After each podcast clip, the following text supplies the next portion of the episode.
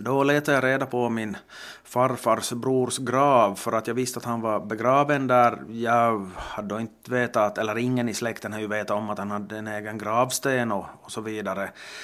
Farfars bror var alltså med jägarrörelsen men dog i lunginflammation under utbildningstiden i maj eh, 1917 så att det är ju no, lite mer än exakt hundra år sedan och det där så var nog ganska gripande egentligen om jag skulle säga rakt, rakt ut så att eh, det började nog mala på och, och så blev det nu ja så att tank, tankarna samlades och och så blev det till sist en bok.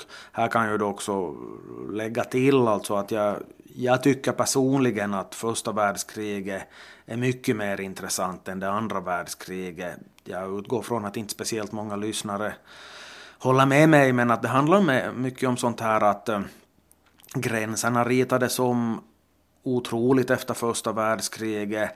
Eh, en karta från 1914 då kriget bröt ut så ser ju helt annorlunda ut än från början av 20-talet då läget sen hade stabiliserat sig. Och sen har vi en massa sådana här tekniska landvinningar i samband med, med första världskriget. Det där med att ta, ta livet av varandra så verkar vara en outsinlig källa till uppfinningsrikedom hos, hos folk så att sånt som flygplan utvecklades väldigt mycket under den här tiden tyvärr då också sånt som stridsgas och pansarvagnar och lite allt möjligt annat, eldkastare och andra obehagligheter. Men att det finns väldigt mycket att ta fasta på.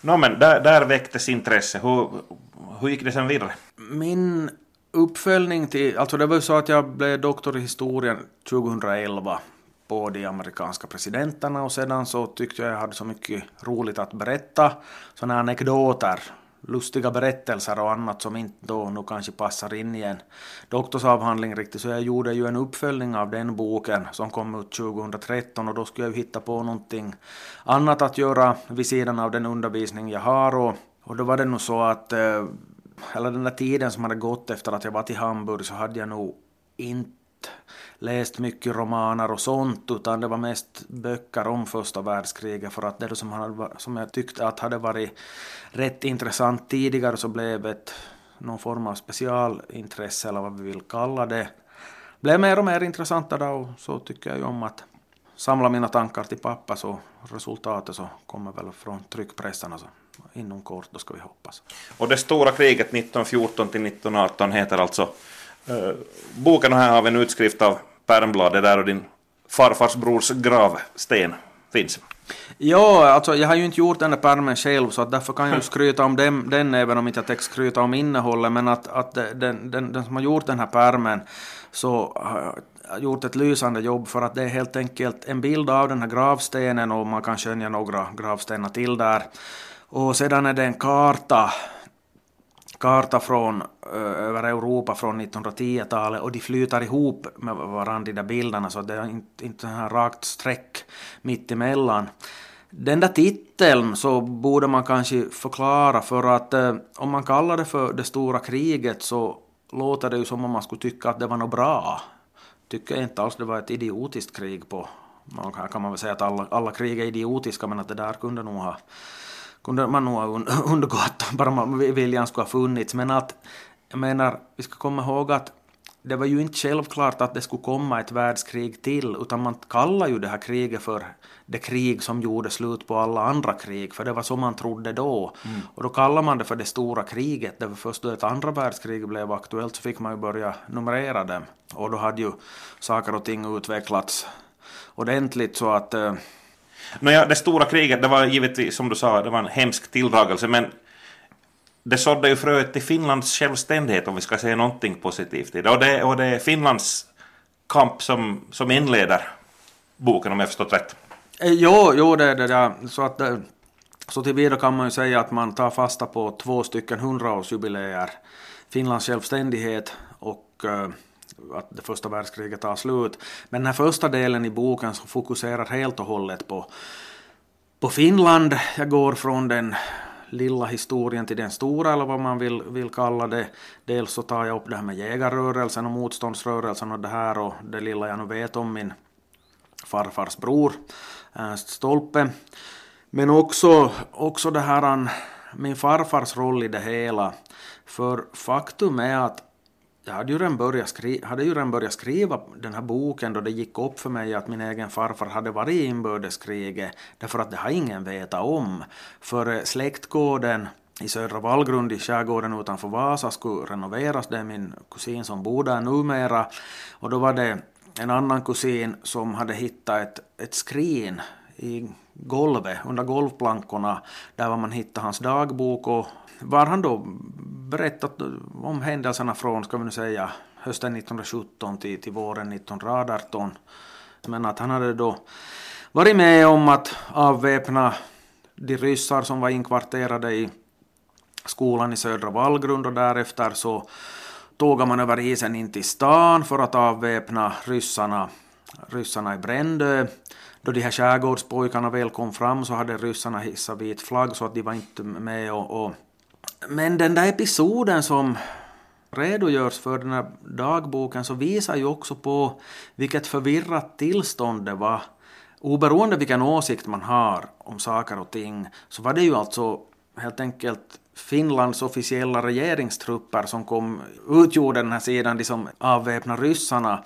Men det där tyckte då de lokala damerna i, i Brändö inte om för att de var ju som inte alls förtjusta i det här så att då då de här från skären då, som man brukar säga, fick i uppdrag att transportera in de här ryska soldaterna till en uppsamlingsplats in i stan så stötte ju på oväntat motstånd då, då en massa lokala kvinnfolk stod och ropade glåpord och spottade på dem och kastade saker och, och för, för de damerna så var det ju pojkvännen som man ja. marscherade iväg och inte som kunde de ju förstå det ur ett större perspektiv att ja. nu är det nya tiden, nu ska Finland vara självständigt och vi ska ha som bort, bort de här. Och sedan då så mycket annat också som som var förvånande i de där dagboksanteckningarna för då, då blev de plötsligt transporterade med tåg till, till Sankt Mikkel.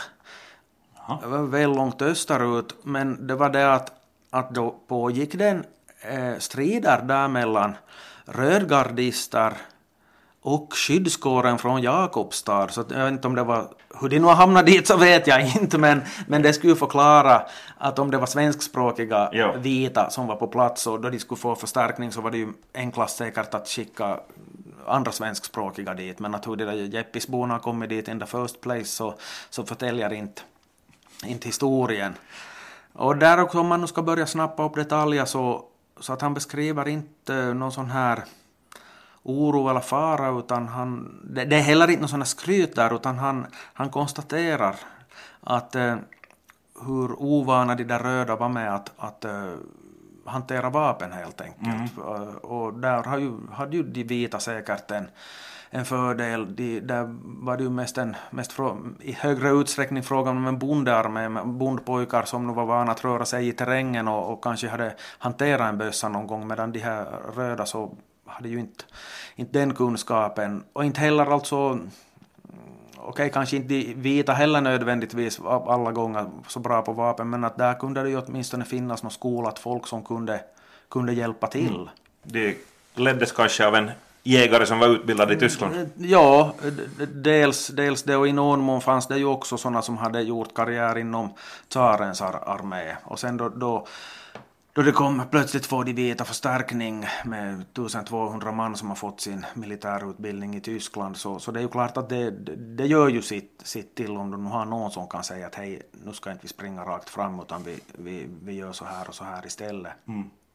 På tal om det här, det här med utländskt ingripande så det som folk känner till ganska dåligt så är nog hur pass stark roll tyskarna hade i det här sammanhanget för att eh, det var ju trots allt två amatörarméer som stred mot varandra sådär i det stora hela. Och så lägger tyskarna i land 10 000 karrar i Hangö, 10 000, 10 000 tränade soldater alltså, det handlar ju inte om något typer som man bara plockar upp någonstans ifrån och tågar mot Helsingfors då börjar det där då alldeles i slutet av inbördeskriget, det där kortar ju av händelserna avsevärt. Sedan så börjar ju de röda styrkorna dra sig österut av lätt insända skäl. 10 000 tyskar 10 000 tyskar. Men då kommer det ju 3 000 till helt oväntat som, som har skeppats över från, från Tallinn och landstigare Lovisa och skär av den där reträttvägen. Men de bilder vi får se i historien det är då Mannerheim kommer in 16 maj men tyskarna var ju där en månad tidigare. Ja, utöver din farfars dagboksanteckningar, vilka andra källor har du använt dig av? Nå, det här um, strängt taget kan man väl säga att jag har läst allt vad jag har kommit över. Problemet där är ju att jag, jag kan ju inte franska så att jag kan ju inte läsa några sådana såna böcker. Och, så att det är nog främst engelskspråkig litteratur och då blir det ju kanske mer fokus på Englands insats. Mm. När jag lämnar Finland så att säga så går jag ju in ganska mycket, och till och med riktigt mycket ska jag säga, på bakgrunden till det där kriget och varför det blev ett krig och sånt. För att det på ren finlandssvenska så var det ganska råddigt alltså hur kriget bröt ut. Och det, det framställs ju också som att folk var väldigt förvånade att jaha, vad blev det nu krig bara för att de sköt Frans Ferdinand då?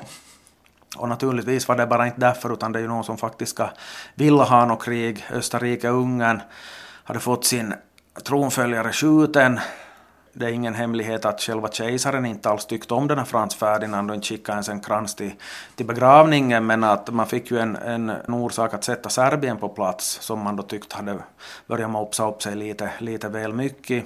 Så fick man stöd av Tyskland och Serbien fick stöd av Ryssland och sen det ena med det andra och till sist då så då det väl drar igång så dras ju då Tyskland in i det hela och de har då enligt sin anfallsplan så ska de då, de ska ju angripa Frankrike då, men att, att den anfallsplan de har till förfogande så är att man går via Belgien som är neutralt. Och eh, då är det ju en liten, en liten detalj som de då inte tar i beaktande tillräckligt mycket och det är det att, att Storbritannien hade garanterat Belgiens säkerhet. No, det var ju ganska underhållande att sätta sig in i det där, att det var faktiskt en sagolik röra. Och då man sen är klar så är det sånt men vänta, nu skulle nog inte någon ha kunnat satt, satt ner foten i något skede och sagt att nej hörni, att, att vad håller vi på med här, att, att snart så har vi som dragit in hela världen i ett, i ett krig här. Var det kejsarna och kungarna som bestämde och gav order om det här? De var ju släkt med varandra, många av dem dessutom, så det var sån släktfejd. Eller var det generaler, eller var det Krupp och de andra som tillverkar vapnen, eller vem är det som triggar det hela, eller knuffar på? Jag, jag skulle nog säga att, att det är ju nog de här... Alltså det är lite olika från, från land till land. Att, att Wilhelm den andra av Tyskland, alltså Tysklands kejsare, så han är nog en, en av de här större syndabockarna i sammanhanget som gör att man förstår att, att i grannländerna så var man orolig att hej, att vad håller den här typen på med? och då är det ju förstås lättare för de som vill rusta upp armén att peka på att ja men se nu vad den där tokstollen i Berlin håller på och säger hela tiden och så, och så blir, det, blir det en upptrappning. Och, men eh, sen finns det ju också, ska vi se på ett, ett land som Österrike-Ungern, så där hade de ju en, en urgammal kejsare då som borde ha pensionerat sig för länge sedan, Frans Josef den, den andra, alltså han hade ju varit han hade varit kejsare sedan 1848 tror jag det var. Liksom, att där var det ju andra då som kunde ja, viska saker i hans öra som gjorde att han tyckte att ja, det här, det här är nog på tok, att nu måste vi nog ta, ställa det här till rätta. Men sen i andra länder så att, ska vi säga, Storbritanniens kung hade ju inte den typen av, av makt som, som en kejsare hade. Och i Frankrike hade man gjort sig av med kungligheter för länge sedan så de var inte aktuella utan där var Nej. det ju ändå valda politiker men, men okej okay, de, blev ju, de blev ju tagna på sängen men det är ju också en sån sak att det där Alltså under årens gång så hade ju alliansbildningar skett så att, att man visste ju att om, om två parter ryker ihop så är det väldigt stor chans att, att plötsligt är alla, alla insyltade med varandra redan en sån sak att Storbritannien var i allians med Frankrike och Ryssland. Det var ju två länder som de nu minsann har hunnit kriga mot tidigare, tidigare historien men att eh, min fiendes fiende är min vän och i takt med mm. att Tyskland, Tyskland höjde sin profil både nationellt och internationellt så, så framstod det som ett, ett orosmoln i Europa. Nå, hur som haver, sedan då jag väl kommer in på de där krigshändelserna så jag går igenom de här krigshändelserna ett år i taget och eh, front för front, alltså västfronten och östfronten och övriga fronter så att säga. Och försöker ha någon förhoppningsvis någon form av systematisk överblick av, av det hela. Och sedan förstås då, då kriget väl tar, tar slut så ska fredsförhandlingarna börja och då försöker jag ju reda ut vad som händer där i Versailles och i andra slott i Paris, i Paris närhet där då kriget väl var till, var till ända och hur det sen blev som det blev.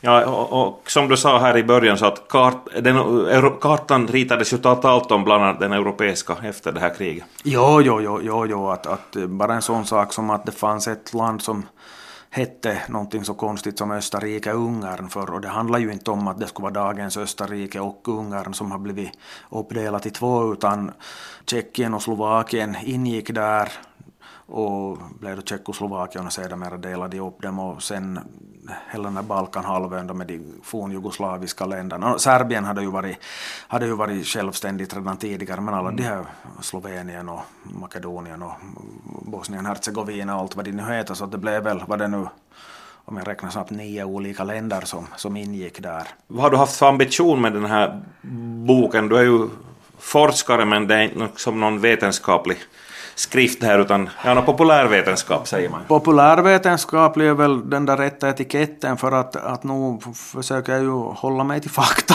hoppas jag. Att, äh, skämt åsido, att nu, nu försöker jag hålla mig till fakta men att jag, jag, jag skriver ju på ett ganska vardagligt sätt. Det är sånt som jag i akademiska sammanhang till och med får kritik för. Det har väl att göra med att jag under studietiden var jag som jobbar mycket på, som journalist och så vidare så att då blev det ju att man ville ju skriva så det är intressant för folk och det här är nu en sån bok som jag kanske själv skulle ha velat läsa då då man innan jag nu börjar sätta mig in i, i, i, saker och ting. Att det är ett, ett överskådligt sätt att, att beskriva saker och ting på, eller det är min ambition i alla fall, och att jag ska skriva på ett sätt som vanligt folk begriper och får, får ut någonting av.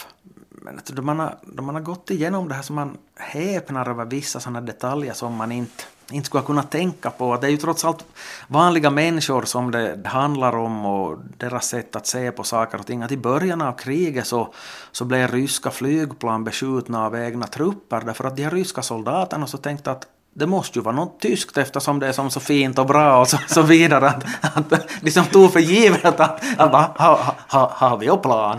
Och, och det här, sedan de där uniformerna, hur de, de, de, de hade ju inte stålhjälmar då kriget började utan de hade sådana färggranna mössor med plymer ungefär. Att franska, franska armén hade röda huvudbon, det är ju fiffigt det då man står i en skyttegrav och kikar ut, att det är liksom inte så riktigt svårt att, att sikta då inte, att, att man, man ser som, för att inte tala om sån här hästburna styrkor som nu fanns åtminstone i början av, av kriget, alltså de, de ser ju ut som de skulle vara från någon operett ungefär. Och... Det var verkligen brytningstid bakom, mellan det gamla sättet att föra krig när det var mer parader och just man skulle känna igen de egna tack vare färger och så vidare när man gick i formation på slagfälten och jo. sköt sa bredsalvor. Ja, ja, precis, för att men, men står man i varsin skyttegrav så är det ganska uppenbart vem som hör till egna gänget så att man behöver ju inte känna igen den på, på, på, på mössan. Mm. Men där är, du, där är en väsentlig poäng som du kommer in på också att ändå så förde man krig på ett gammalt sätt med ganska moderna vapen så att då ett av de här mest legendariska slagen alltså är vi slaget vid Somme i norra Frankrike, nordöstra Frankrike. Och den första dagen av slaget vid Somme så dog, så stupa 20 000 britter. Och det är den största siffran britternas arméer någonsin, inte ens i andra världskriget, då folk verkligen strök med så dog så många på Men att det berodde ju på att man, man gick ju med packning och och skulle som angripa fiendens skyttegravar. Och nu var det ju bara det att så gjorde man kanske förr men att på, nu fanns det maskingevär alltså det var ju bara att peppra ner, pe, peppra ner folk så, så att det stod, stod härliga till om det. Så avslutningsvis Klaus Stolpe, lärde sig världen någonting av, av första världskriget? Eller är det någonting som vi borde lära oss? Plocka upp så här hund, nästan hundra år efter att det tog slut? Nå, man skulle kanske kunna lära sig att, att sluta, sluta med sådana dumheter, men det, det trodde man ju redan, redan då. Men det var ju bara det att då kriget var slut så frodades ju allehanda mytbildning då i Tyskland om att man egentligen nog inte alls hade förlorat utan man hade blivit förrådda och så vidare och så, och så blev det en ny och ännu värre cirkus sen. Rösträtten var nytt i många av de här länderna nere på, på kontinenten. Där frodades väl populism nu kanske?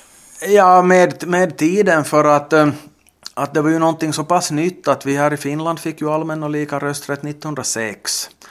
Men eh, de flesta andra länder så fick ju det då första världskriget väl, väl var till ända. Och eh, då i början då på 1920-talet så byggdes ju ekonomin upp, det gick lite upp och det gick lite ner, men sedan då från hösten 29 och framåt så kom ju den här the great depression som man brukar tala om i USA och då blev det ju en enorm lågkonjunktur. Då hade ju folk konstaterat jaha men att det skulle bli bra nu då vi, fick, då vi blev av med kungar och kejsare och sånt och skulle få börja bestämma själva och, och det, det ble, blev nu inte så bra heller och då, ja, och då lockades ju folk av, av andra det här krafter.